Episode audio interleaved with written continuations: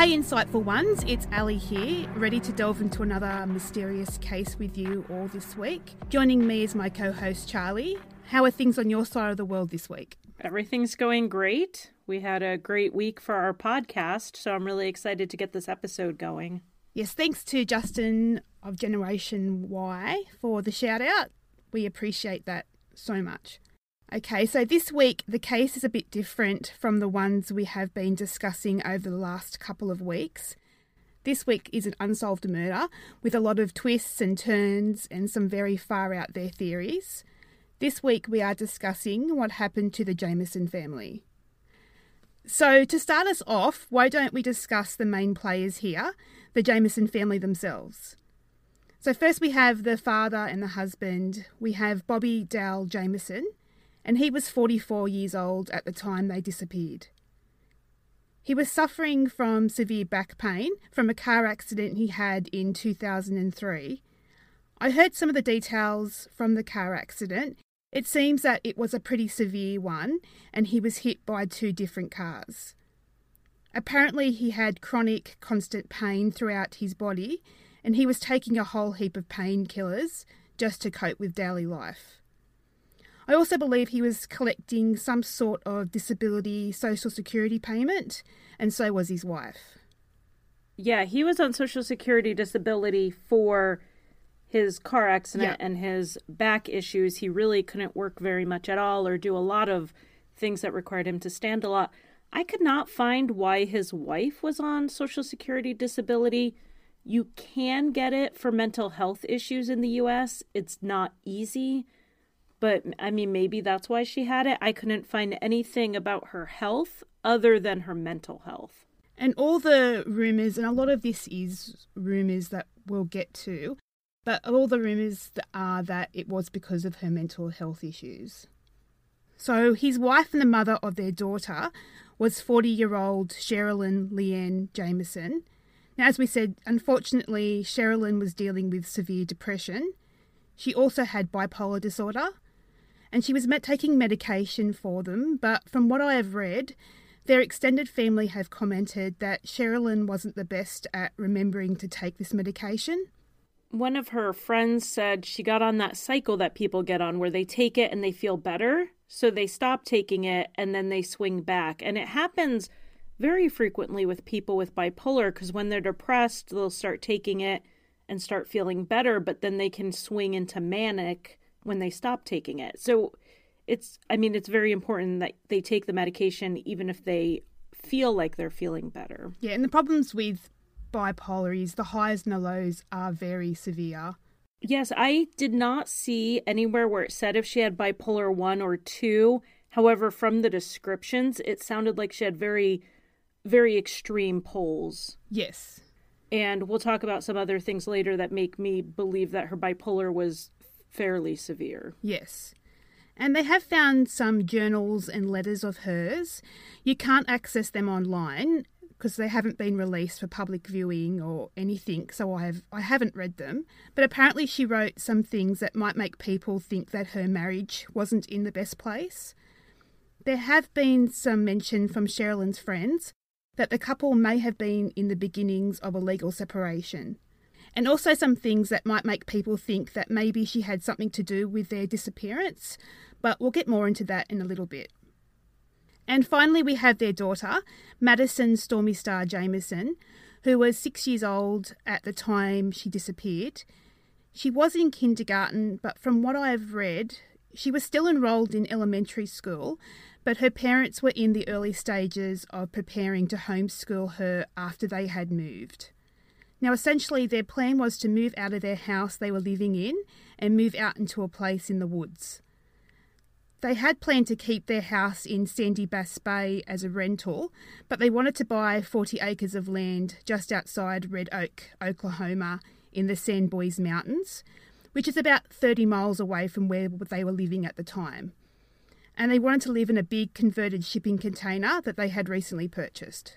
Yeah, my brother and sister in law are actually converting a shipping container into a tiny summer house for them Oh, cool. up in the mountains in Vermont. Actually, about 15 minutes from where Maura Murray went missing.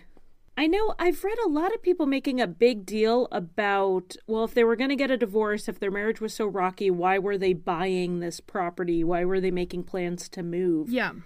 It doesn't strike me as all that odd. I mean, they have to write in self help books don't have a baby to save your marriage, don't make a big life choice to save your marriage.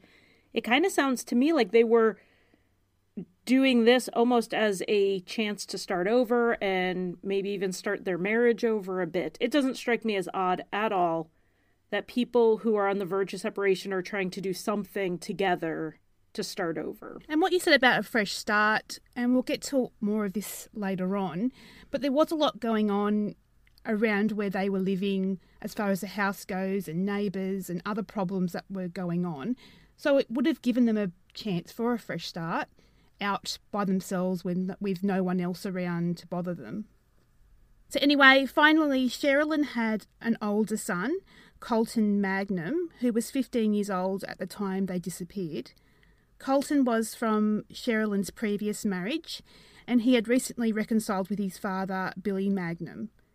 Now, there is some murkiness here with custody and child support family law issues, but Billy had been recently granted full legal custody of Colton.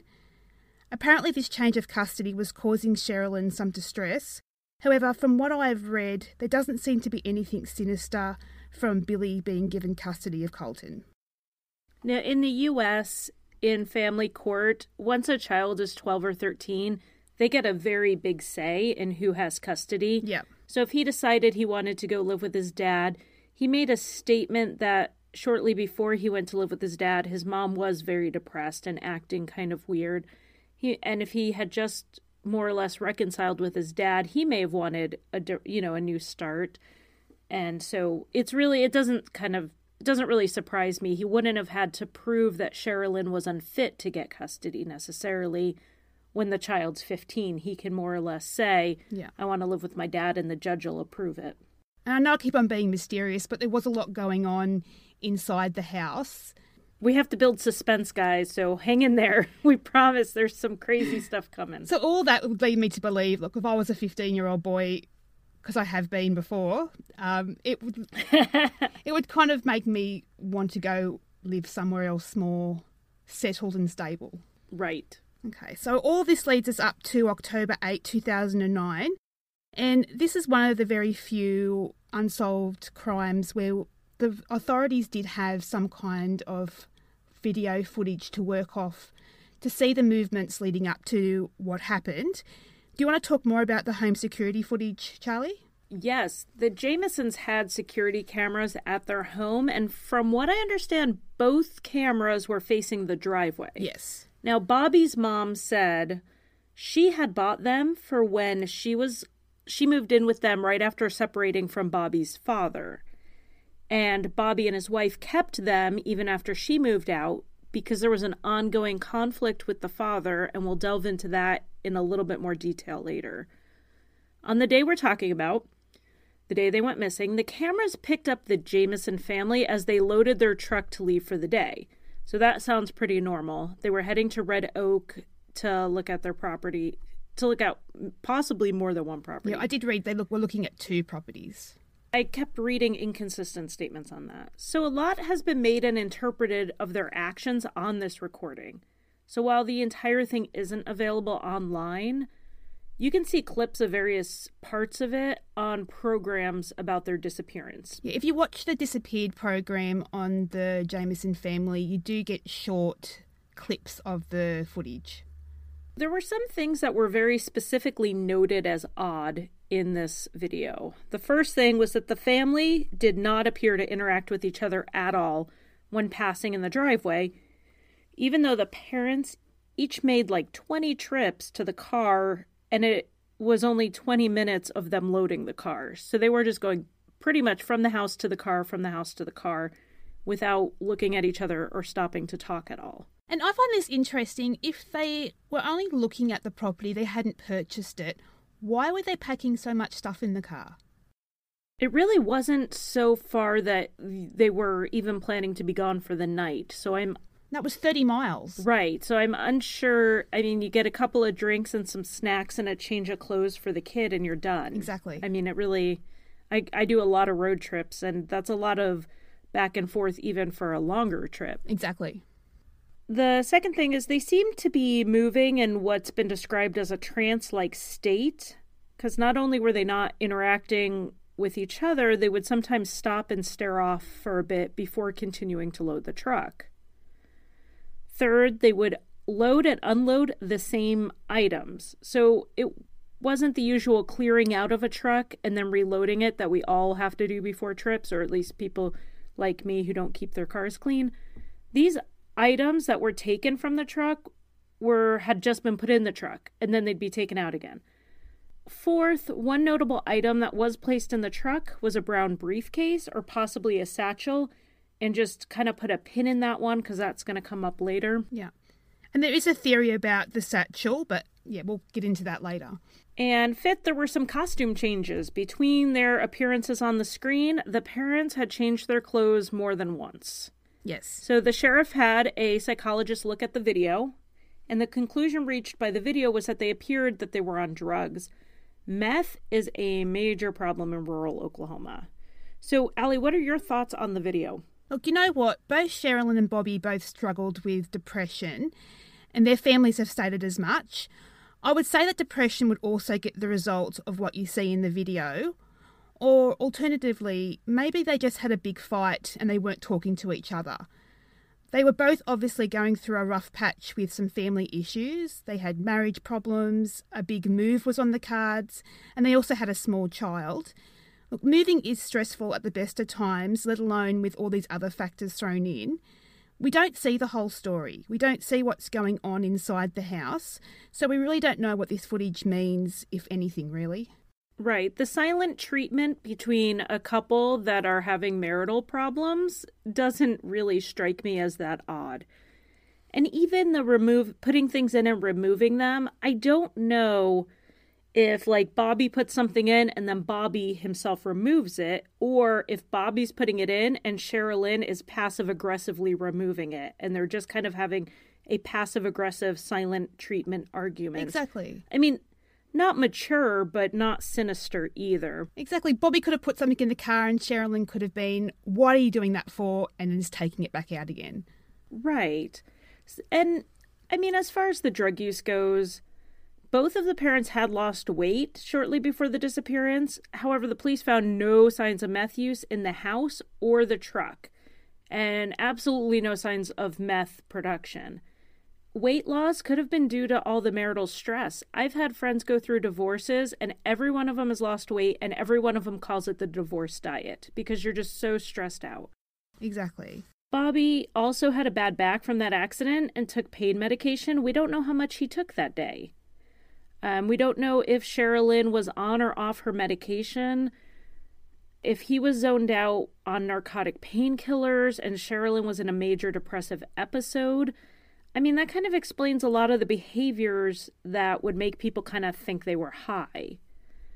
And I know that's mashing a few pieces together and speculating a bit, but had there been any evidence of meth use, I'd have been ready to just go ahead and say that but they found nothing. No drugs, no paraphernalia. I mean, no, they didn't even report that they found too much Sudafed in the house. I guess the brown missing brown satchel. I mean, it was never found. I guess that could have been their drug kit. I mean, no one really knows what was in it, so that is always the chance that that could be the case.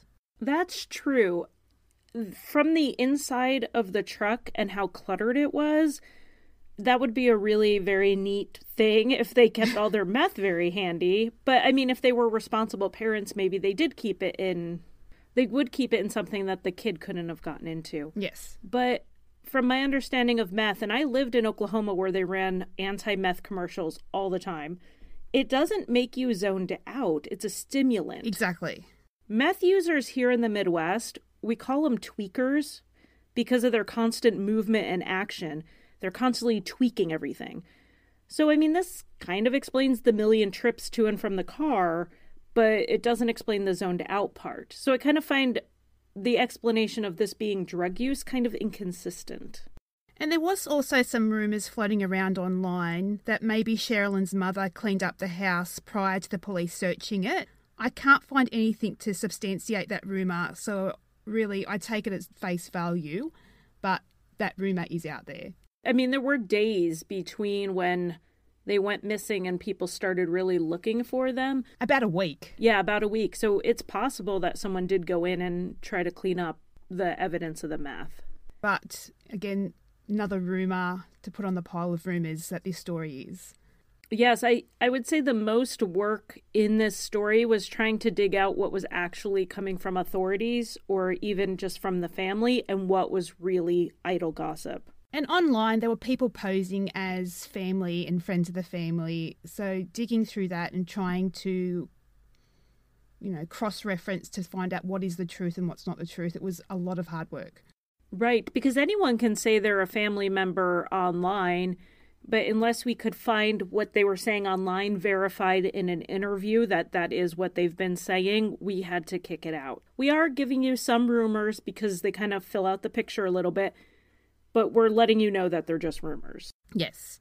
So there was also an abandoned truck that sat on the oil well flat just below where the Jamisons lived. The truck had been tagged with graffiti that matched some graffiti that Sherilyn had painted on the shipping container that they kept on the property. It is assumed that Sherilyn did all her artwork in there. And here is where we get into some interesting facts about Sherilyn. It seems that over the course of her dealing with her depression and bipolar disorder, she became comfortable with the thought that if other people thought she was a witch, they would just leave her alone.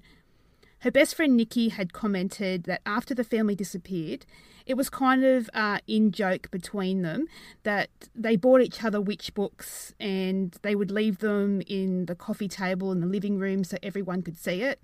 And Sherilyn also had several cats die at one point, and she was convinced that her neighbours had poisoned them. So, on the shipping container that they had on their backyard, that they were going to live in in the future, um, Sherilyn had painted messages they said it said something like witches don't like their black cats killed or something like that. I mean, these are all really odd behaviors because, I mean, they're going to live in the shipping container, so she spray paints this ridiculous message on the outside. The spray painting on the shipping container, it just seems evidence of her bipolar disorder to me. Right. The kind of impulsive actions Exactly. and, yeah. There was also, and more of that, there were also some semi religious statements spray painted on the shipping container and the abandoned truck. The font and style used was similar to other work that Sherilyn had done, so authorities are pretty sure that this was all done by Sherilyn. Interestingly, though, the car was destroyed not long after the Jamisons went missing. So, anyway, after packing the truck, the family gets into the truck and makes their way to Red Oak, Oklahoma. The family were last seen near the Paloma Mountains in Latimer County on October 9, 2009, when they spoke to a group of hunters. When they didn't return from their trip, the rest of the family didn't really think that much of it. The Jamisons did have a habit of just disappearing innocently for a few days at a time, so the Jamisons aren't reported officially missing to police until a little over a week from when they were last seen on October 16, 2009. Okay, so searches were conducted in the mountains on October 16 and 17, and they found the truck pretty much straight away. On October 16, and this goes either, this is reported both ways, either people on AVTs or deputies found the truck. The search found the Jamisons' truck on a road heading down the mountain. The police report states that the truck looked like as though it'd been forced off the road or was on the edge of the road. However, when you look at the photos of the truck online, really the road looks quite narrow and there's a drop off on both sides, so I'm not sure how they could have reached that conclusion. And this was a big truck. It wasn't a, you know, a little pickup truck. This was a full size pickup Yeah. truck as well. Yeah. So, I mean, you're picturing that on a rural road that leads to the back of a property. I'm not even sure it was entirely a road or a right of way to get from the road to the property. It, yeah, I, I don't know how, without it being in the ditch, that it looked like it was forced off the road.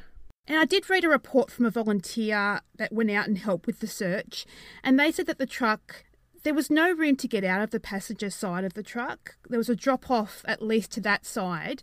That, that, and that contradicts the police report as well. So the truck was locked, so that makes you think that they left the truck willingly, but the family was nowhere to be seen. When they searched the truck, I believe that they smashed the window for reasons that will become apparent in a minute. And in the truck, they found both Sherilyn and Bobby's cell phones, a GPS system, their coats, their wallets, IDs, and the car keys were still there. The family dog Maisie was found in the car, and by this stage, remember this is a little over a week, Maisie was almost dead from starvation.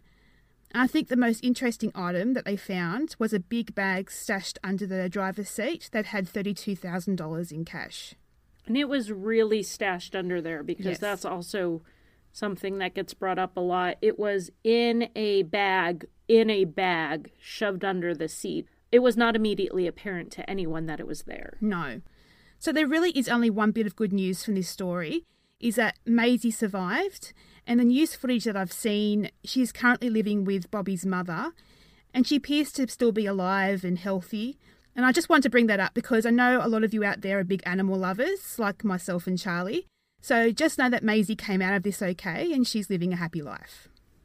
Yeah, I started um, when I read this. I started Google, like I opened yep. a new tab and Jamison dog still alive? Question mark. Yeah, I did the same search for that. Because the poor thing, it was a little over a week, and she only survived because she ate her own feces and drank, drank her own urine. So that's about the only good news we have for the rest of the episode. Yeah, it kind of goes big time downhill from here. So the $32,000, it is widely assumed by the Jamison family and friends, as well as the authorities, that the money was all part of what Bobby got from the sale of some joint land Bobby's father, who we will definitely get into more in a little bit. So, Bobby's father and his wife were getting a divorce, so the land was being sold. Bobby owned half of his father's half, so they split the share, which, after all the legal fees and such, totaled around $64,000, of which the $32,000 is what is suspected to be the money that was found under the seat. If you understand how Social Security disability works in the United States, it's not surprising they kept that in cash.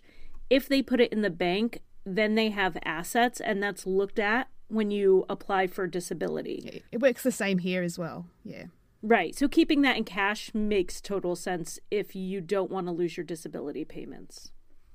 And the missing brown satchel Apparently, there's a theory floating around that it's believed that the remaining $32,000 was in the missing brown satchel.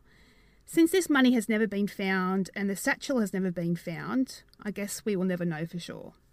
And there was rumours floating around that Sherilyn had a serious shopping habit, so that could also explain where the $32,000, the missing $32,000 went. It's actually really amazing how quickly some people can spend a large amount in a series of small purchases. Exactly. And really, $32,000 really isn't all that much money when you look at the big picture. And you know, as far as the money under the seat goes, I really don't find it all that strange. I mean, as you said, it could have it could affect their social security payment. And I mean, some people just don't trust banks with their money. It's quite possible that Sherilyn and Bobby thought that a cash only life was best for them. And this is kind of supported by them wanting to live more of an isolated existence. To get off the grid, you have to lose your bank account. You can't have a, a traceable bank account to live off the grid. And I've also seen people kind of speculate that maybe they brought the money with them because they were meeting somebody. They found the land online on yes. online listings which let's be honest, that's how I found my house. But they found the, it on online listings that perhaps they were meeting somebody and they were bringing the escrow money, which 32,000 is a huge escrow amount. I mean, I don't know why they would bring that much, but I think they were just kind of off the grid people and they kept their money with them. You know, I saw that theory too and about them making a deposit on the land that they were going to buy. But I don't put that much stock in that myself because, look, I don't know the procedure of buying land in Oklahoma, but here in Australia, I don't understand how the transaction could be legal. Considering the considering the amount of paperwork that needs to be done before you can purchase a property, I mean, there's deeds and titles and transfer paperwork, And I would imagine rural land that included an oil lease, it would only increase that amount of paperwork that was needed. Yeah, when you buy, when we bought our house, I mean, we've bought a couple of houses now every time we've moved. When we sign our papers, putting in our offer, I mean, we sit down with our realtor and sign a bunch of papers. Yes. It's not like we just hand somebody money and they give us a house or they were on contract. We have to actually sign paperwork. I guess we're assuming here that it was a legal transaction. That's true. That's true. But I honestly just don't think they were bringing money up there to buy the property yet. No. And they, they don't strike me as easy to scam because they had several timeshares in Mexico and around the US, so they knew the process of buying a house. Right. Okay, so in the car they found the cell phones and they looked at Bobby's Blackberry phone and they found a picture of Madison and it was dated October 8, 2009, which was the day before they went missing. And as we normally do when we discuss visual aspects of cases, we will put this photo up on our Facebook and website pages. So, the photo some people are suspicious about this photo and they think that it wasn't taken by either Sherilyn or Bobby. In the photo, she's kind of looking off to one side and she has her arms crossed, sort of, kind of. What do you think? When I read a description of the photo before I saw it, I had this image that she was kind of scowling and had her arms crossed really tight in front of her. She doesn't really. I mean, she has them kind of crossed, but they're kind of loose. It looks like a picture that was taken in the middle of someone trying to pose for a picture or Or like she's telling a story. It looks like it's caught, it's more candid, not posed. she might be talking or she might be making like a oh I don't want to take this picture cheesy smile. Other people think she looks really upset in the photo. Yeah, some people have commented that she seems to be in a defensive pose and she's showing that she's uncomfortable in the situation she is in. Other people seem to think that she may have been prompted to pose like this, that someone is telling her to act like you're happy in the photo. You know, family members have been very vocal about the photo and they say that this is definitely something that Madison wouldn't do. She would never smile like this. They feel that the photo was taken with her in some sort of emotional distress. Which okay, she just got stuck in a car to drive 30 miles to look at property. And she's six. She's 6. She could have been tired or hungry or she was upset cuz the wind was blowing the wrong way. I mean, this idea that 6-year-olds would only be upset under extreme circumstances does not fit with my extensive experience with 6-year-olds. I currently have a six year old and they get upset because the sky is blue, not grey. anything could have made her upset and they and everyone says well her their, her parents wouldn't have taken a picture like that well i'm sure people think that about me too because i don't post the pictures or share the pictures that look like that but for every cute picture i have of my kid i've got 10 that look like that Yeah, it's funny sometimes to take a photo of them looking cranky or crying because it is kind of cute. Right and so i mean they took the picture. Maybe they would have deleted it anyway and they just didn't get a chance to from their phone. I have ridiculous pictures on my phone. I ha- i delete it when my storage is full you know? So nothing about that picture strikes me as odd at all in my experience with children. I read someone noted that her clothes don't fit, seem to fit very well. Yes. however my kids grow and then their clothes don't fit for a week till I can get them something else or they have a favorite shirt that doesn't fit anymore but they're going to cram themselves into it. I mean if they're just going to rural Oklahoma to look at property, who cares what you know, you wouldn't it's not like she was took her to church looking like that. So I don't find that odd either. No. No. I think the only thing with the picture is the timing of the picture. And so people are trying to look for clues in it. But I really just don't think we can make any definitive judgment from There's it. nothing there as far as I'm, I'm concerned. So the authorities were able to trace where the photo was taken. They found her shoe prints and they found the rock formation that is in the background of the photo. So they are very certain where this photo was taken. And unfortunately, this is the last photo of her that exists. Okay, so then we'll move on to the actual search. So they found the truck and then they start looking for the family. Do you want to take it from here, Charlie? If you find an abandoned truck and the family's not there and they left their dog behind, you assume they walked off a bit and got lost in the woods or possibly injured. The terrain in that area is rocky, steep, and difficult. There are crevices, there are caves, there are cliffs, all of that. This difficult terrain also made it difficult to search. So they brought in like a hundred searchers, ATVs, and even a helicopter. They had search dogs. Something that's really interesting with the dogs is they all hit on the same water yes. tower that was nearby. So they drained the tower and they did not find the family. They didn't find anyone. It's not as though they found a different cadaver. But these were, from what I understand, they gave them items from the car to search. Yes. So they weren't just looking for a cadaver, they were specifically looking for the Jamison family scent. So I tried to find the location from the water tower in relation to the truck into relation to where the family's remains were eventually found. Spoiler alert. to see if there was like a connection or a route between the truck, the water tower, maybe they stopped there, and then the eventual spot they were found. Uh, Google Maps failed me on this. I couldn't find any of it. It's all very heavily treed, and so I think everything's just kind of looks like a blob on Google Maps. After a bit, the search was scaled back. They just got to the point where it was unlikely, if they found the family, that they would have been found alive at this point. And it did rain heavily, like literally immediately after the authorities found the truck. And I mean, you're looking at eight days since they went missing, plus the heavy rain. So there was little to no scent for the dog, the dogs to find anything besides what they found with the water tank.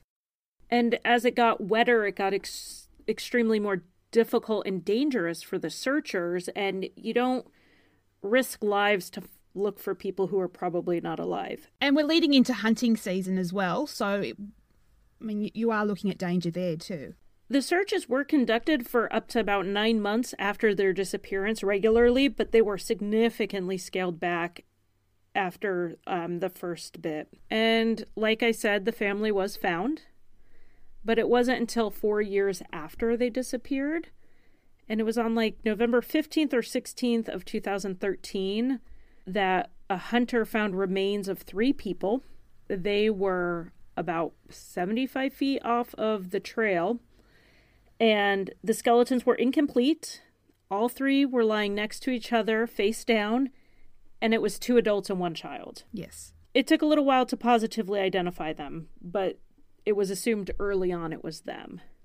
One of the hunters who was interviewed for a paper said that he wasn't sure why the remains weren't found before, as they were very close to that hunting trail. And I mean, he found them, just kind of stumbled on them. You know, he doesn't know why a trained search and rescue team wouldn't find them. Putting it into context of distance, it was less than three miles from where the Jamison truck was, but that's three miles as the crow flies, not necessarily three miles to walk there. I mean, there are a few explanations about why they weren't found. We talked about the rough terrain, so take that terrain, dump all that water on it that we talked about. Um, the ATVs were getting stuck in areas, and some areas were just too dangerous for searchers to go. They're mountains, they're steep, one slippery misstep, and a searcher really could have died. So the exact spot may have just been difficult to get to in the early days of the search. And where where they actually found them, we don't know. It may have been cut off because of the weather conditions. They may, have, they may have not actually looked in that spot. It's also possible that the remains had been covered or buried. Think about all that rain again. So, what happens when a lot of water hits the side of a mountain? The dirt and mud slides down the mountain. That's a good point. So, they may have been slowly but surely uncovered by rain, erosion, and animals. The other possibility I found was that the family was either killed and removed from the mountain, or they were taken off the mountain alive and then killed. So after the searching died down, the killer returned the bodies. So this is intriguing, but my main issue with it is that the area where they were found is accessible by ATV or foot. They wouldn't have been able to get a car in there. And I, that, I mean, that's a lot of hauling of bodies and a big risk. I'd kind of assume that the murderer would have dumped them somewhere that had easier access and less likely to be spotted, but you know, I'm not a murderer, so who knows? So, what do you think about the bodies not being found by the searchers? Well, as I said, at, at the time they were actually searching, it may have been cut off because there was heavy rain and it was quite dangerous. So we don't know if they actually searched that particular spot. And as far as someone coming back and you know putting the bodies back there, as as you said, I'm, I'm not a murderer either. Spoiler alert for future episodes, but um, I mean maybe they wanted to return to the scene of the crime. I really don't know in this case. Yeah, I really don't think that someone hauled three bodies on an ATV to bury them. I do think they were very possibly buried or covered if this was a murder. And the spot that they were in was just passed over. This is really dense. I think people, and I see this with a lot of cases where someone goes missing in a heavily wooded area and they're like, oh, well, they searched and they didn't find them, therefore they're not there. And that's just not true. Where people aren't perfect, searches aren't perfect scent dogs aren't perfect. I I just I don't find it that unbelievable that nobody found them. And I think if nobody did find them in that area, it's because they were covered in some way.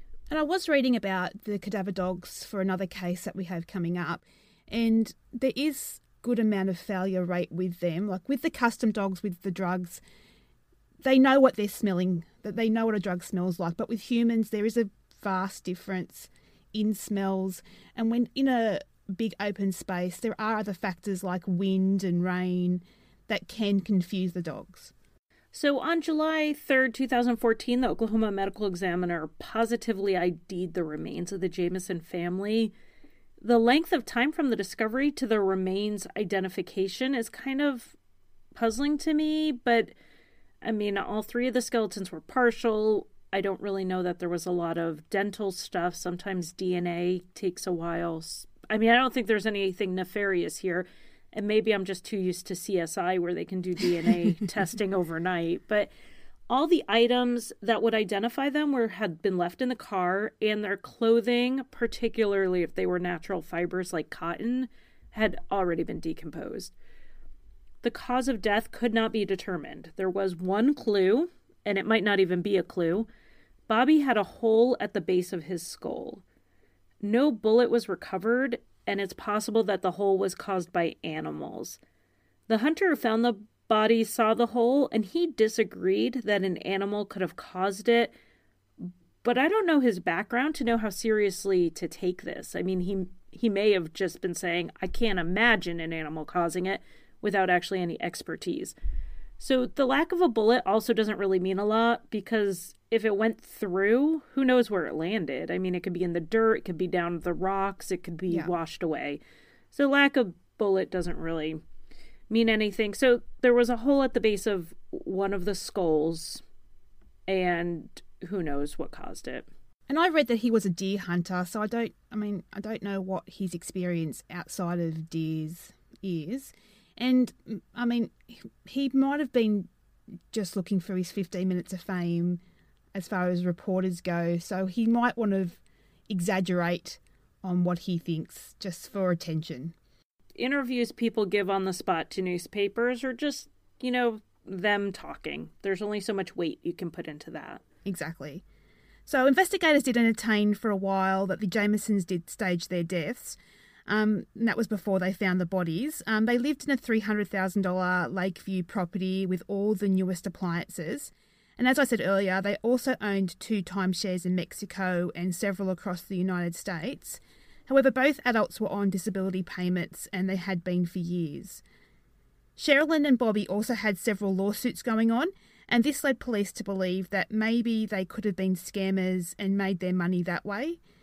This could also offer a motive of someone who would want them dead. They had sued Bobby's dad because of a deal with that Bobby would work for free in his business with the promise he'd get half of the proceeds from the sale of the business. So Bobby was suing him for that. The other instance that I found of them suing someone was that they after they pulled Madison out of school to homeschool her, they sued the school. And I couldn't find anywhere that says why. Well, I, I did read that um, she was missing her two front teeth, and I did mm-hmm. read that it was at school that she fell off a swing set and oh. broke her teeth. So I don't know if that's related to a lawsuit. that probably was because the only people I personally know who've ever sued a school district was because the school wasn't providing what they felt were the legally required special education services Oh, okay. to their children. But schools have been sued for injuries here in the US. A lot of times they're sports injuries. So if they feel that the teacher or the playground supervision was negligent, I bet that's why they were suing the school. Okay, we can put it we put our different research together and we have figured it out. Yes, one thing solved. So, I mean, well, let's go back to what they found in the truck. I mean, it's a bit odd because, in particular, the GPS unit. One of the theories is maybe the family went on some sort of hiking adventure. You know, they pulled over to the side of the road and decided to go for a hike to explore the area. There is a few reasons that I don't think that this is the case. For one, Bobby was in a lot of pain. And do you really think that it's possible that he would want to go on some sort of hike in this fairly rugged terrain? Yeah, especially being found three miles away, which, if you accommodate for um, the incline of the hike, they probably were switchbacking, which is when you go a little ways, then you turn and go in the opposite direction, but up a little, Oh, okay. and then you go back and forth up. And that's how you hike up a hill so that you're not trying to get up steep hills. But I mean, that makes it more like six miles of actual walking. With my last pregnancy, because of his positioning, I had severe back pain and I had to sit on a stool to cook dinner. I mean, I can't imagine going for a three to six mile hike in that condition. Yeah. So that it would really surprise me if he went on that walk willingly. And from what I've read, they weren't actual hiking trails. They were just kind of gaps in the wooded In area. the brush, yeah. Yeah. Yeah. Secondly, um, would you really leave your dog behind if you were going on a long hike, locked up with no water? And thirdly, are you really going to go to a hike for some distance when you know you have $32,000 in the car? And even if you ignore all that and still go, are you really going to go without your cell phone? I'm not convinced with all that. They had two cell phones and a GPS unit. Because they brought that kind of stuff with them, I would expect them to take it on the hike with them. Why would you lock your keys in the car if you're going on a hike? I mean, that doesn't make any sense at all. No. And there is some precedence with the cell phone because we know they did stop and go for a walk prior to whatever happened to them happened because the picture was taken. And they took that on the cell phone. And also, they went without their coats. I mean, we'll go back to the photo of Madison. As you said, Charlie, she didn't look very well dressed for that time of year. Her midriff was showing. I mean, would you really go for a hike without a map, without a GPS, without your cell phone, without your, by all accounts, beloved family dog, and without your jacket? It just doesn't make sense to me. No, the hike doesn't make sense to me at all. The way they were found also lends to that, but we can talk about that in a minute. We can get into theories now. Um, there is a heck of a lot of theories, so settle back and get ready. And they get increasingly strange. Yeah, so get your tinfoil hat ready too. So the first one is accidental death. This is the most simple explanation, but it really doesn't hold up. Bobby could hardly get around due to chronic back pain, so as we said, why would they go on a hike? Even if he was forced to, it would have been something that would have been very hard for him to do. And outside of that, if there really was an accidental death, then why would all three bodies be found in the exact same spot? Right. If I knew I was going to starve to death, I would be comforting my child or holding my child. What are the odds that they would all die at the exact same time in a row? So, I mean, you could kind of say, well, maybe they all died in their sleep on the same night, all sleeping on their stomachs, facing the same way. But I mean, that's a whole lot of maybes in there. You know, I would think that if someone was injured and then maybe died, the other people would be able to carry that person for a bit of the way and then maybe leave them and then go look for help, you know, something along those lines. But it seems strange to me that if it was an accident, the same accident occurred to all three of them at the exact same time in the exact same place. That doesn't hold water to me at all. It just, it's not like they were found under a bunch of rubble or under a tree. Where they were all pinned at once. Exactly, exactly. Not like a tree fell on them. Excluding that maybe they were covered up and the soil washed away, they were found on the surface of the ground. I mean, I guess perhaps it could have been an animal attack of some sort. But again, they were all laying exactly in the same position, face down, three in a row. And that just sounds like a grave to me. That doesn't sound at all like a natural position to die in. Yeah, I mean, uh, I, I don't think an animal would then line them all up. Unlikely. Maybe Bigfoot, but I'll save that Ooh. for oh, later. Spoiler. okay, so another theory that gets thrown around quite a bit is was this a potential murder suicide? Is this something where Bobby took his family out for a walk and shot them and then shot himself? Apparently, Sherilyn did own a 22mm gun, and that still hasn't been found. So, there is some sort of theory that maybe because of her mental problems, Sherilyn maybe put this murder suicide together. In one of her journal entries, she even stated that she didn't want her daughter raised in a foster care because her father was in jail for attempted murder and her mother was dead. So it's very strange that to find that journal entry and then the family goes missing and the gun is still missing. I mean, she had been very depressed. Her sister had died two years earlier. Her son had recently moved out. Her behavior was changing. She was becoming increasingly paranoid. Now, the only thing that makes me lean away from murder suicide is the dog. I would think that if it was a murder suicide, they wouldn't have brought the dog with them only to leave her die a long death of dehydration and starvation in the truck. I think that if it was a suicide, they would have either left the dog with someone else or killed her along with themselves. Oh, I agree 100% with that. I I know it sounds odd to say that oh, someone who is about to slaughter their own family wouldn't have neglected the dog, but it really does not fit to neglect the dog and just leave the dog in there. Hiking that far with a bad back, how did she convince him to do it or how did he even do it? Why why even bother going to that extreme measure to hide your own bodies? Yeah, the gun was missing, but there's more explanations to that. They may have had the gun on them and an attacker took it from them. And that and the gun was not found. It wasn't found anywhere near them. Now, yeah, water could have washed it away. It might be in the underbrush, but it was not found. No, no. So, yeah, it's just another odd piece of the story, really. There were empty pill bottles in the car, by the way, and so, you know, maybe they grabbed a whole bunch of pills and they all, it was more of a suicide pact than a murder suicide. But I mean, if you have pill bottles, why are you carrying around loose pills? I think the pill, empty pill bottles are probably because they had just been taking them and not throwing away the pill bottles. I guess there's always a theory that you could have that someone killed the other people with the gun and then threw the gun for whatever reason and then killed themselves some other way, like an overdose, and then stayed with the bodies, or they could have succumbed to the elements or something of that nature. I'm really bafflingly stuck with them being so far away when he could not, by any account, have walked that far. I mean, clearly, somehow he got that far, but I think the dog is still the biggest thing against the murder suicide.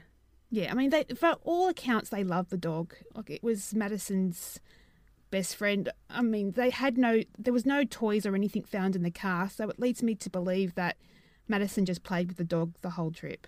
Yeah, and murder suicides are not generally. I mean, they're an aggressive act, but the person often feels like they're making the most merciful choice for everybody. So why would they make a merciful choice for everybody except their beloved dog? Again, I mean, I feel like I'm kind of talking in circles here, but the dog part just doesn't fit into a murder su- suicide or a suicide pact. So, as you mentioned early, Charlie, the theory that the Jamisons were involved in drugs and drug dealings was a popular one.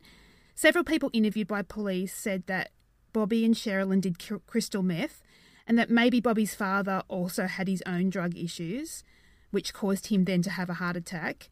I don't know, but their family and friends did flat out deny that Bobby and Sherilyn had an illicit drug problem. They may not have even had a drug issue or ongoing drug sales. However, under their financial strain with being behind in their mortgage, trying to buy this other property, it's possible that they decided to do one or two deals just to try to make some money really quickly. I don't know, if you have $34,000 in cash under your truck, you're not really in that bad state. If they were in that much financial straits, they could have sold a timeshare or two. Right. They had other things that they could have done to get back on track. And being behind in their mortgage, if they were buying property, if they were planning on buying it with cash or even taking out a small mortgage, it's possible that they were planning on walking away uh, from their first mortgage and just having it foreclosed on. So they were behind in their mortgage, but they may not have actually cared. Again, that's just conjecture, but just another little piece. And doing my research for this episode, I looked at a lot of photos of this family, and my opinion looking at them is that, look, Bobby does appear to be very, very slim. However, I don't know if he is quote unquote meth skinny or wasting away, so to speak. And Sherilyn, I'm not seeing any photos of her that makes me think that she's a heavy meth user, so I don't know if I agree with that. Yeah, I definitely think that if they were meth users, they weren't terribly far into it. And once again, look, they were struggling with depression, and heavy bouts of depression can lead a person to completely lose their appetite. The couple had been through a lot in the last couple of years, and that seemed to have snowballed in the months leading up to their disappearance. The weight loss could have just been a simple side effect of a heavy bout of depression or stress, even. So, what I'm saying is, weight loss doesn't always come down to drug use. Exactly. So, there's a theory out there that Sherilyn had a mental break and took her family into the mountains for whatever reason, maybe under the guise to look for land for sale where they died. Unfortunately, as I said, the family had a history of depression. On September 25, 2007, Sherilyn's sister Marla died from a reaction to a bee sting on her tongue. Sherilyn didn't take the death of her sister well it's believed that Marla's death contributed to Sherilyn's severe depression. Then, about a month before they went missing, Sherilyn was admitted into a psychiatric hospital for a suicide attempt. And, you know, a mental break can cause people to do things that they wouldn't normally consider. And as we said earlier, Sherilyn wasn't known to be the best at remembering to take her medications. And, and let's not forget, she may have been armed. So I guess we're going back to the possible murder suicide plan. I mean, is there some likelihood that that could have happened? That she wasn't thinking clearly, she wasn't thinking of the most humane way of ending it all because of her mental state. I really feel that no matter what situation turns out was the right one, I don't think Sherilyn was in a good place, period. I don't think she was in a good place in her marriage, in her head, in her parenting, in her life. And whether or not that played a role in her death, I don't know. But I mean, we'll keep coming back to it. It she was not in a good spot. No. So the next one is an interesting one. The Jamisons claim that Bobby's father was involved with prostitution, gangs, meth, and a Mexican drug cartel. And there is a wild theory that the family was murdered by that Mexican drug cartel on orders from Bobby's father. So, less than six months before the Jamison family vanished, Sherilyn and Bobby claimed they were threatened with violence by Bobby's father. Now, this can get confusing. So, the Bobby that went missing is Bobby Dale Jamison, and Bobby's father is Bobby Dean Jamison. So, for the sake of keeping it not confusing for us as well as you guys listening, I think we'll just keep on calling Bobby Bobby and Bobby's father Bobby's father. Sounds good to me. Okay, so Bobby went as far as filing a petition for a protective order against his father. In this petition, Bobby claimed his father threatened to kill him and his family on two occasions. One was November 2008, and the second was in late April 2009. And then we have the family going missing in October 2009. There was a civil suit between Bobby and his father, as I think you mentioned earlier, Charlie. It was for more than $10,000. In this suit, Bobby claimed that his father enticed him to work for free at his gas station with the understanding that one day Bobby would have half interest in the station when he was older. And this civil suit was still going on when the Jamisons disappeared, which could offer a potential motive for the disappearance. But I mean, it's $10,000. Would you really kill your son and your grandchild, who, by all accounts, she was the sole inheritor of his father's estate, would you really organise their murder for $10,000? That's actually the probably the biggest point against this, except I mean there are little things, but the biggest thing against this is he Bobby's father made the daughter his sole heir, and he was extremely ill at the time of their death. So he knew he was dying, or, you know, didn't have a ton of time left. Why would he kill his only heir? I mean, had he changed his will and then did it, then maybe. As far as the father making threats and being abusive, this was also coming during the time that Bobby's parents were separating after yes. what, like 40 years of marriage? Yes. And there was a pending divorce. Bobby's mom moved in with him. So did the father feel that Bobby was taking the mom's side? Was the dad already abusive and controlling? I mean, a controlling man who was rejected by his wife and son, I mean, he's going to be pissed, but I don't know that he's going to be murderous about it. And also, like I said, the Bobby's dad was really sick when this happened. According to his brother, so Bobby's uncle, the dad was either in the hospital or the nursing home. I read nursing home. When the Jamisons went missing. And he just died like two or three months after they went yep. missing. So, I mean, even did he really order a hit on his family from his nursing home? And did he even have those connections? we're talking about he had a gas station that half of its worth was $10,000. That doesn't really sound like somebody who has some major drug connections. Again, it's all hearsay. I did read that apparently he did have connections in terms of criminal activity.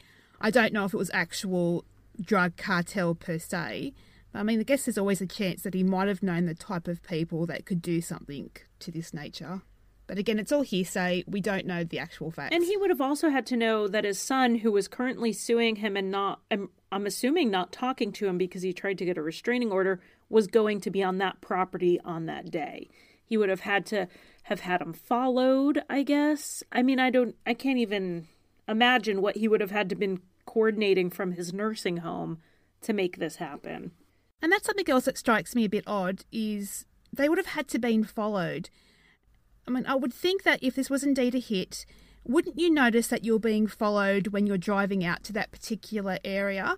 It's not like you're in the city with lots of other vehicles around. This would have been quite isolated, and the Jamisons were likely the only other vehicle on the road. So, I mean, wouldn't they have noticed they were followed, you know, being a bit scared and rang the police? Oh, yeah. If they're taking roads that go to properties that have no houses, no utilities, no anything, and they saw someone following them, I mean, they would have known something was wrong. Exactly. Don't get out of the car, just keep on driving. Right. Uh, along those lines, people think that they also may have bumped into something out there that they weren't supposed to see. I think there is some potential for that to be consideration as well. Yeah, it kind of goes back and forth. Some people are like, oh, there's easier places to do drug deals. And then other people are like, well, this is really remote. There is no better place to do a drug deal. I mean, it's just, it's possible. And it's one of those things we'll just never know unless someone confesses. So if you're out there, feel free to confess. But not to us. Not to us. Call the police. so the next theory we have was is related to the large sum of money under the seat, and was this a robbery gone wrong? So let's just say, for whatever reason, um, they went out there to look at a land to pay the deposit, and that's why the money was under the seat. I think that the fact that the dog was left in the truck along with their other belongings, especially their cell phones and jackets, it indicates to me that they got out of the truck to meet up with someone and they were only planning on being out of the car for a short while. Like they were getting out of the truck to shake the hands of the people or person they were meeting, and then they were getting back into the truck to follow after them. And maybe they left the money in the truck, so whoever they were planning to meet up, they didn't want them to know that they had the money with them. However, I would think that if this was the case, whoever they were supposed to meet with, they would have spoken up by now, or when the Jamisons didn't show up, I would imagine that they would have went looking for them and found the truck earlier than what it was. Yeah, and I'm also going to assume that if they found it online, I read Craigslist. The way you contact people on Craigslist a lot is through email that goes through Craigslist. Yeah. The police also, I am sure, pulled their phone records and didn't find any phone calls to the owner of the property. And I had read that the property was owned by the oil company or it was abandoned by the. Uh, there was some it wasn't like it was owned by a single person. I mean, if it was a robbery, maybe that they got out and the person was had lured them there to rob them. If it went wrong, he may have not wanted to touch the car very much after that and just like took the briefcase if they were holding it.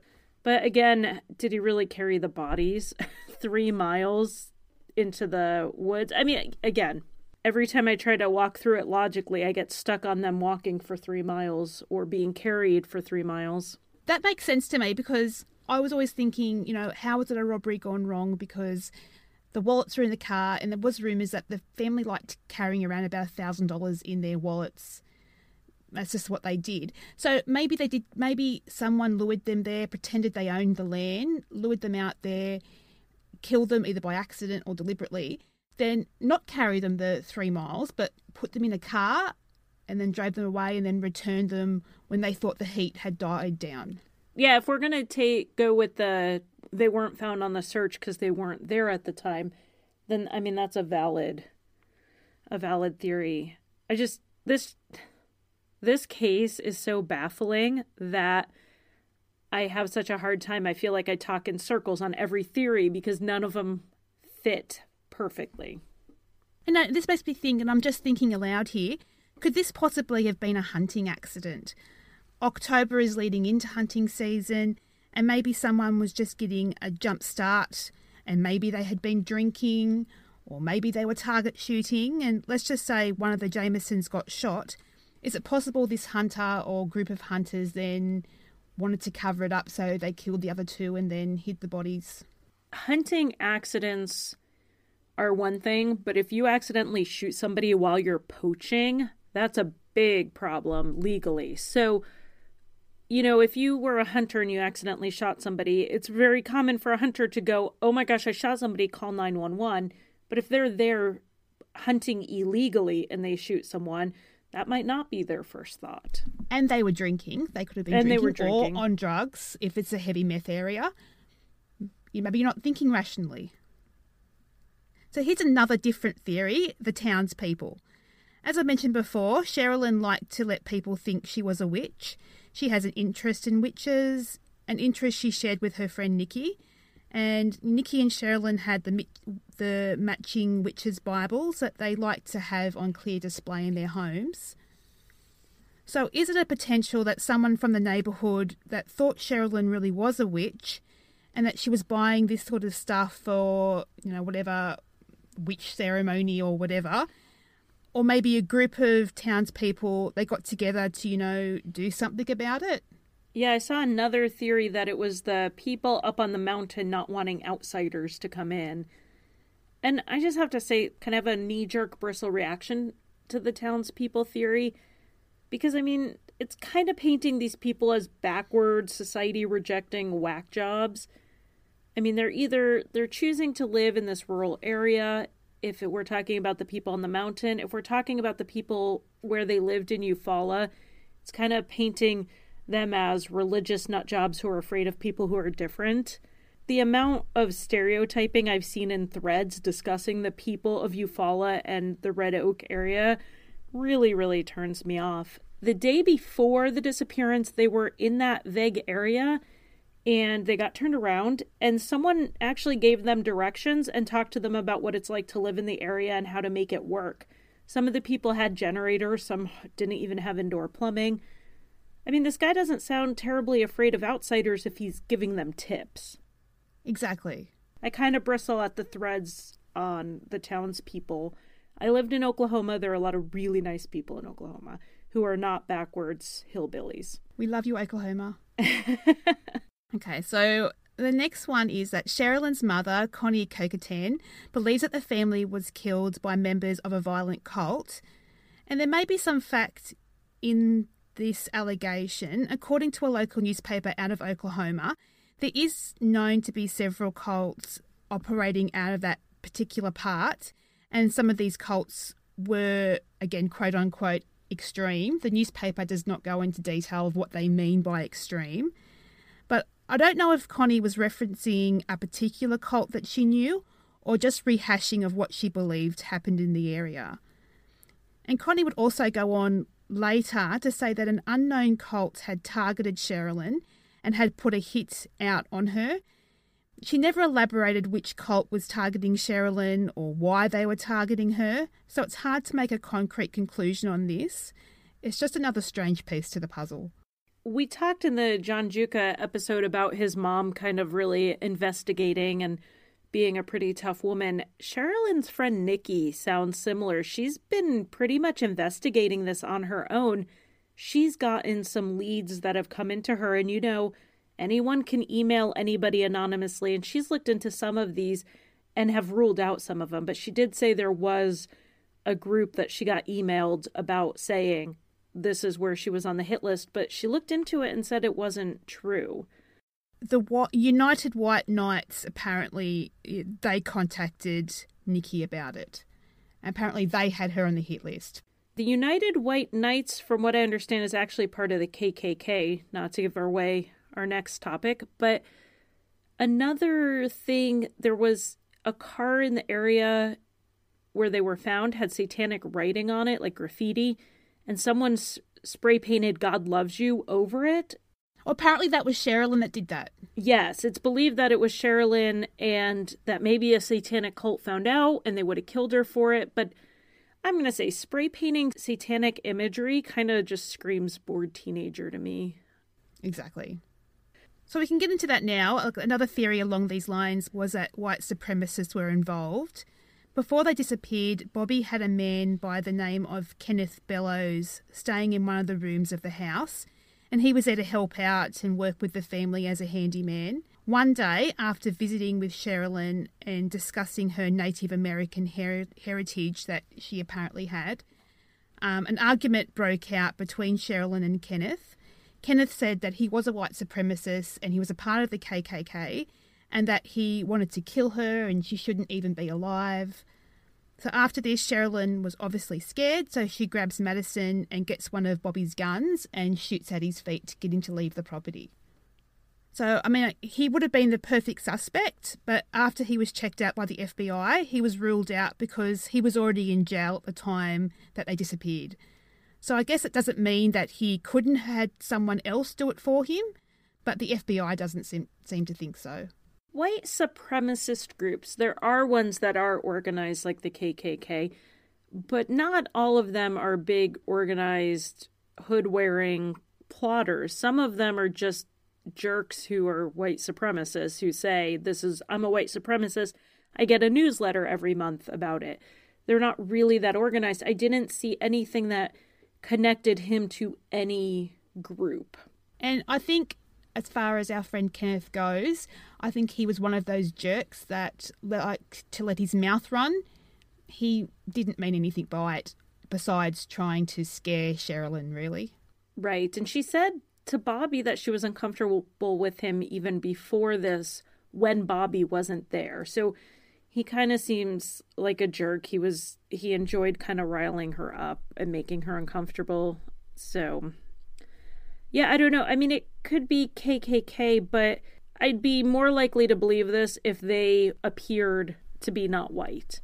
So that's the more reasonable theories done. So we're going to go down the rabbit hole a bit now. Into the fun ones. Exactly. So the next theory is that the Jamisons' death was caused by ghosts or demons. Before they disappeared, Bobby Jamison had approached his pastor, Gary Brandon, to discuss what he would call spiritual warfare that they claimed were taking place in the house. Before they disappeared, Sherilyn claimed that there were three to four spirits living with them in the house, including children named Michael and Emily. Apparently, Madison liked to talk to Emily, and she was an angel with wings.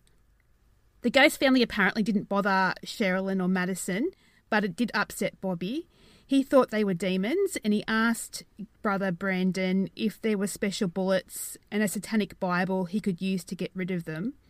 Sherilyn told Brother Brandon that she wasn't afraid because apparently she had this special gift that could cast out evil demons. And also, Bobby also thought that he could see two to four spirits on the roof from time to time, and he wanted the special bullets to take them out.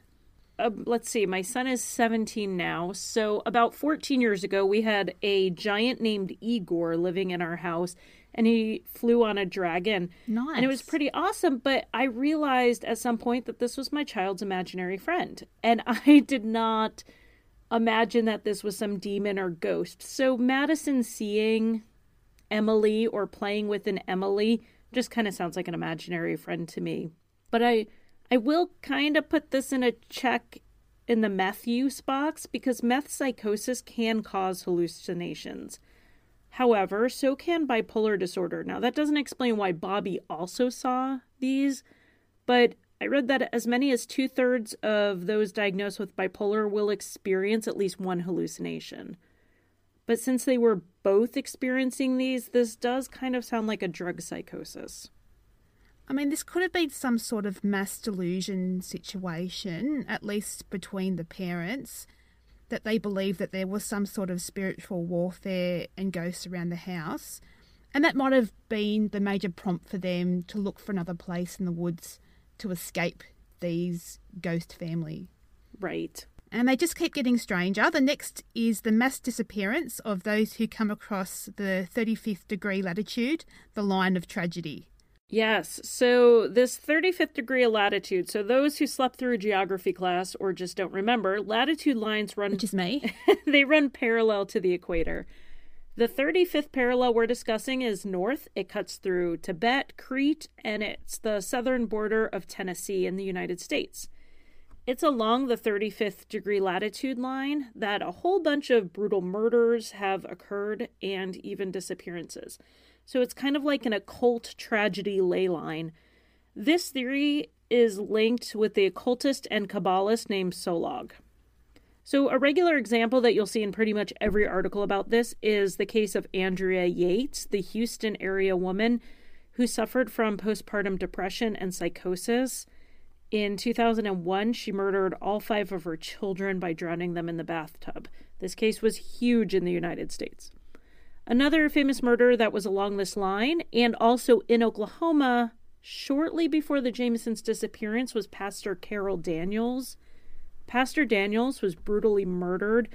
I mean, her- horrific. Her body was found nude and mutilated on the church altar, like in front of it, and it was staged in a crucifix position. Some of the, the detectives that were on the scene of this crime said it was the most horrific crime scene that they had ever seen. I mean, I can't even uh, just reading the non-graphic version that I just gave you guys is enough for me.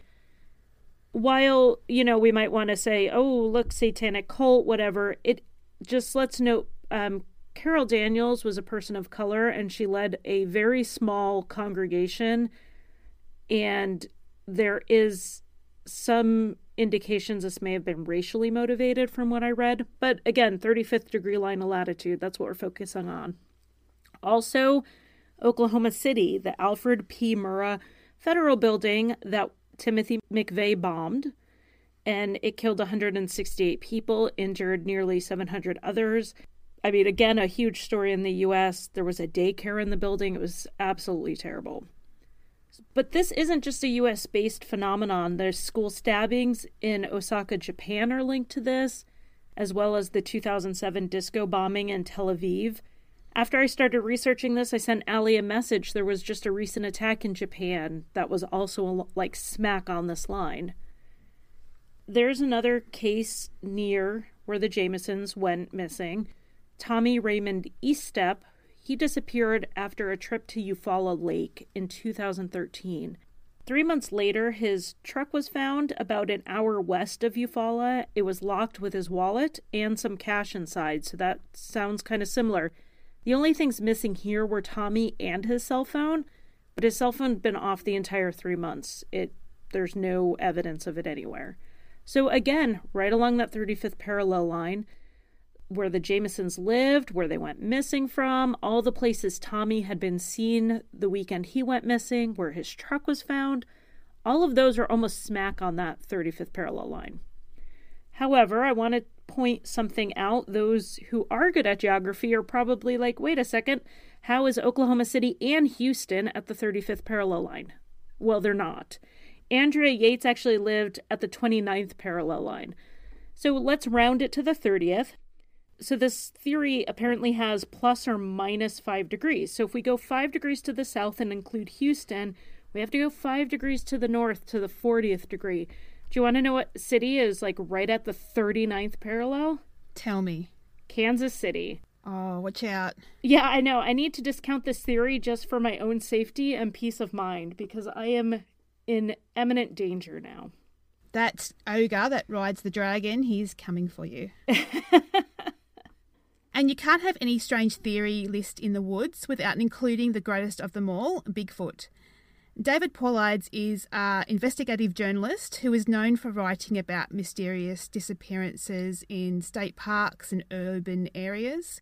He has this book called Missing 411, where he mentions the Jamison family along with many others. And even though he doesn't right out state it, he believes that these disappearances could be the work of Bigfoot.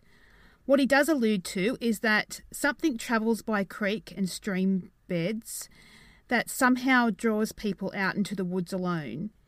He also alludes to that he thinks the FBI and other powers that be know what's going on, but they won't share it because they don't want anyone to know because then they won't go to the national parks.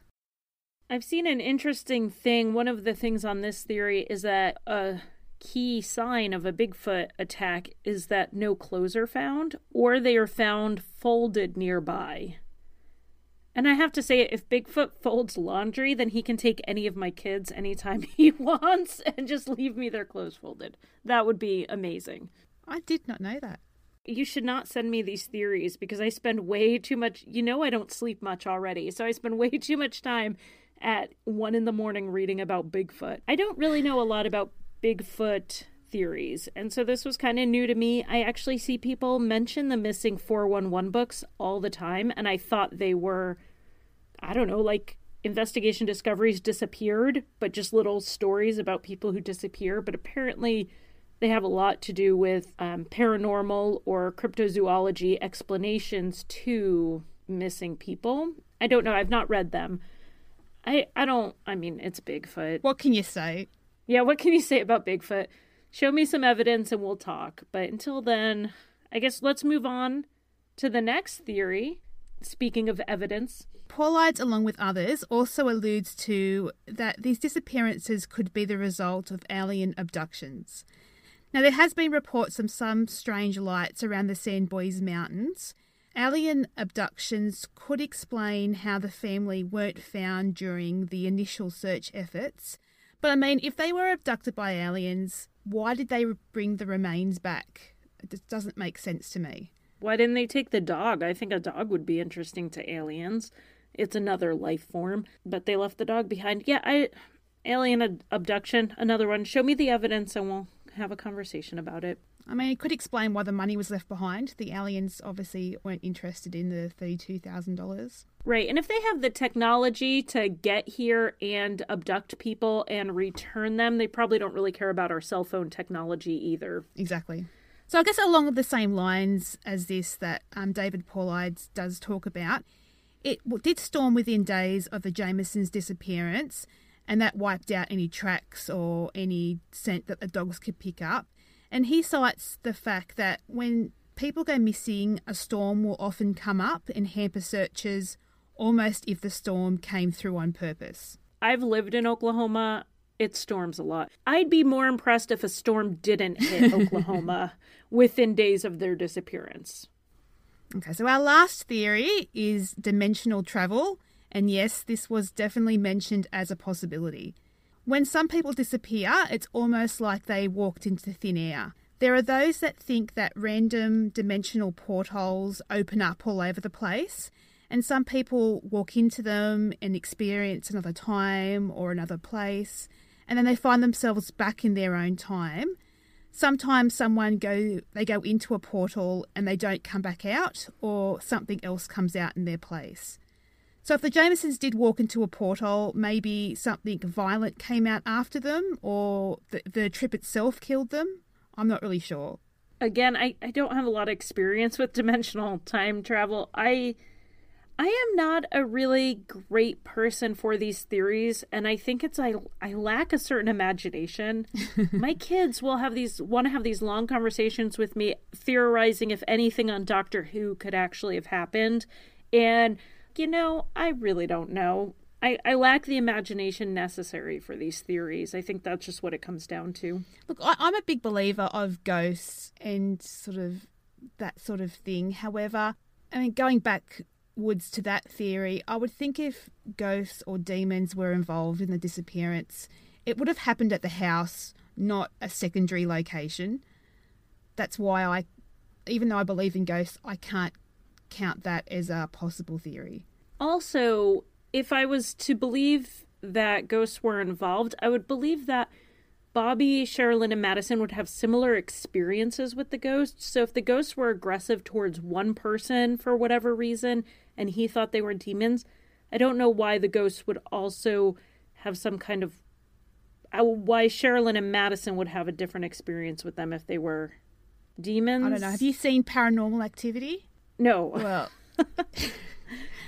you have to. Again, I don't know a whole lot about ghosts. I don't even know if I believe in ghosts. I do think about ghosts more than Bigfoot, though. Okay. I just feel that because all the three of them had varying experiences with the same paranormal event, that I kind of find it a little bit harder to believe that it was real. Okay, so that, that sort of finishes up as far as the theories go. So, what do you think about this mystery? What do you think happened? Okay, so I have zero most likely theories here. The three miles to walk on their own or with someone forcing Bobby seems big to me because it wasn't a three mile walk. It would have been a six to seven mile walk. The conditions transporting them also make it unlikely, unless we're talking maybe there was a gang of people on ATVs. I do have a hard time entertaining supernatural explanations without significant proof, as I've pointed out. Yeah. So I lean towards some type of murder, but I really don't I, I just don't know. Yeah, I don't know either. Look, for me, looking at this whole case, the big question now is how did they die? And look, the coroner didn't help with that. They couldn't come to any conclusion, which is unfortunate because in these cases, usually the investigators they kind of hold out till the bodies are found and then that gives them the next step of their investigation. But it didn't help at all here. So again, the case has just gone cold. If the family was murdered by someone, I think the possibility that the murderer is going to get away with it it's extremely high in my opinion right now. I agree. I think this case is unusual because there is so much evidence that points to nothing between the money and what was left in the car and where they were found and the condition of the bodies and what they had been all these writings. One thing we didn't mention is in the truck one of the letters that Sherilyn had written was like I mean 11 yes. pages or longer hateful letter to her husband. Now, again, due to the state of the truck, who knows how long it had been in there? Had she given it to him that day and that's why they were having the silent treatment? They weren't they weren't in a good place. There were signs that maybe they were using drugs, but they couldn't find signs of the actual drugs. I don't know. I think they almost have too much evidence which is obscuring what's going on. And I mean, I did read that Nikki said that that was a way of Sherilyn dealing with what was on her mind. She would just write it out. So she might have been in a certain mindset and wrote something, and then she got it out of her system, and then she didn't really mean it. So as you said, there was no date on it. We don't know. She could have wrote it a year before. The car was a mess. Who knows? And she may have written it and not intended for him to ever see it, exactly. and he found it. Exactly. It's not like it's a you know a Lori Erica Ruff thing here where the there were letters sealed to then read in a certain circumstance. It wasn't. Right, it was just a bunch of pieces of paper, but the entirety of the letter has not been released, so we're going on what the sheriff has said ha- that it contained was just really hateful things. And I mean, the sheriff is fully credible. It seems like he has worked incredibly hard on this case. He's no longer on the case, but he still does interviews about it. Yes. I, I feel like, you know, they talk about cops having that case that they carry with them. I think this might be his, that he just really is not going to get over. Yes. So I think this is going to be one of those mysteries that haunts people for a very long time. It's just strange to me because usually once the bodies are found, you're able to let go of some of the case, but In this story, finding the remains actually brings up more questions and actually adds to the more uncertainty what, of what is already an extremely uncertain case. And ultimately, it's very tragic that this little girl had to be in the middle of all this if it was indeed something going on between her parents. And it'd be even more tragic if they were just looking at giving their life a fresh start in a new place and they bumped into something bad out there. I really don't know, but it's a heartbreaker on any front. It is. The mothers of both of the parents and Sherilyn's friend have given interviews, and every single one breaks my heart. Yeah. Anything else you want to add, Charlie? No, I think um, it took us a while, but we covered pretty much everything. We got there. So, everyone, please be sure to rate, review, and subscribe on iTunes or any of your other favourite podcast apps. I think we're on basically all of them at this stage. We should be. And if we're not, email us and we'll find out how to get on there. Exactly. You can also listen and comment on our website, which is insightpod.com. We're on Facebook at InsightPod. We're on Twitter at InsightfulPod as well, if you wish to tweet Charlie. And I'm on Instagram at InsightPod. Please email your show suggestions or any general comments and ideas to insightfulpod at gmail.com. And if you like the show and wish to donate, we're on Patreon. All donations go toward making the show bigger and better. And we currently have a very cool premium episode for patrons on there. So head over to patreon, patreon.com forward slash insightpod. So we are now weekly, guys. So head back next Monday for another episode. Thanks, everyone. Bye, guys.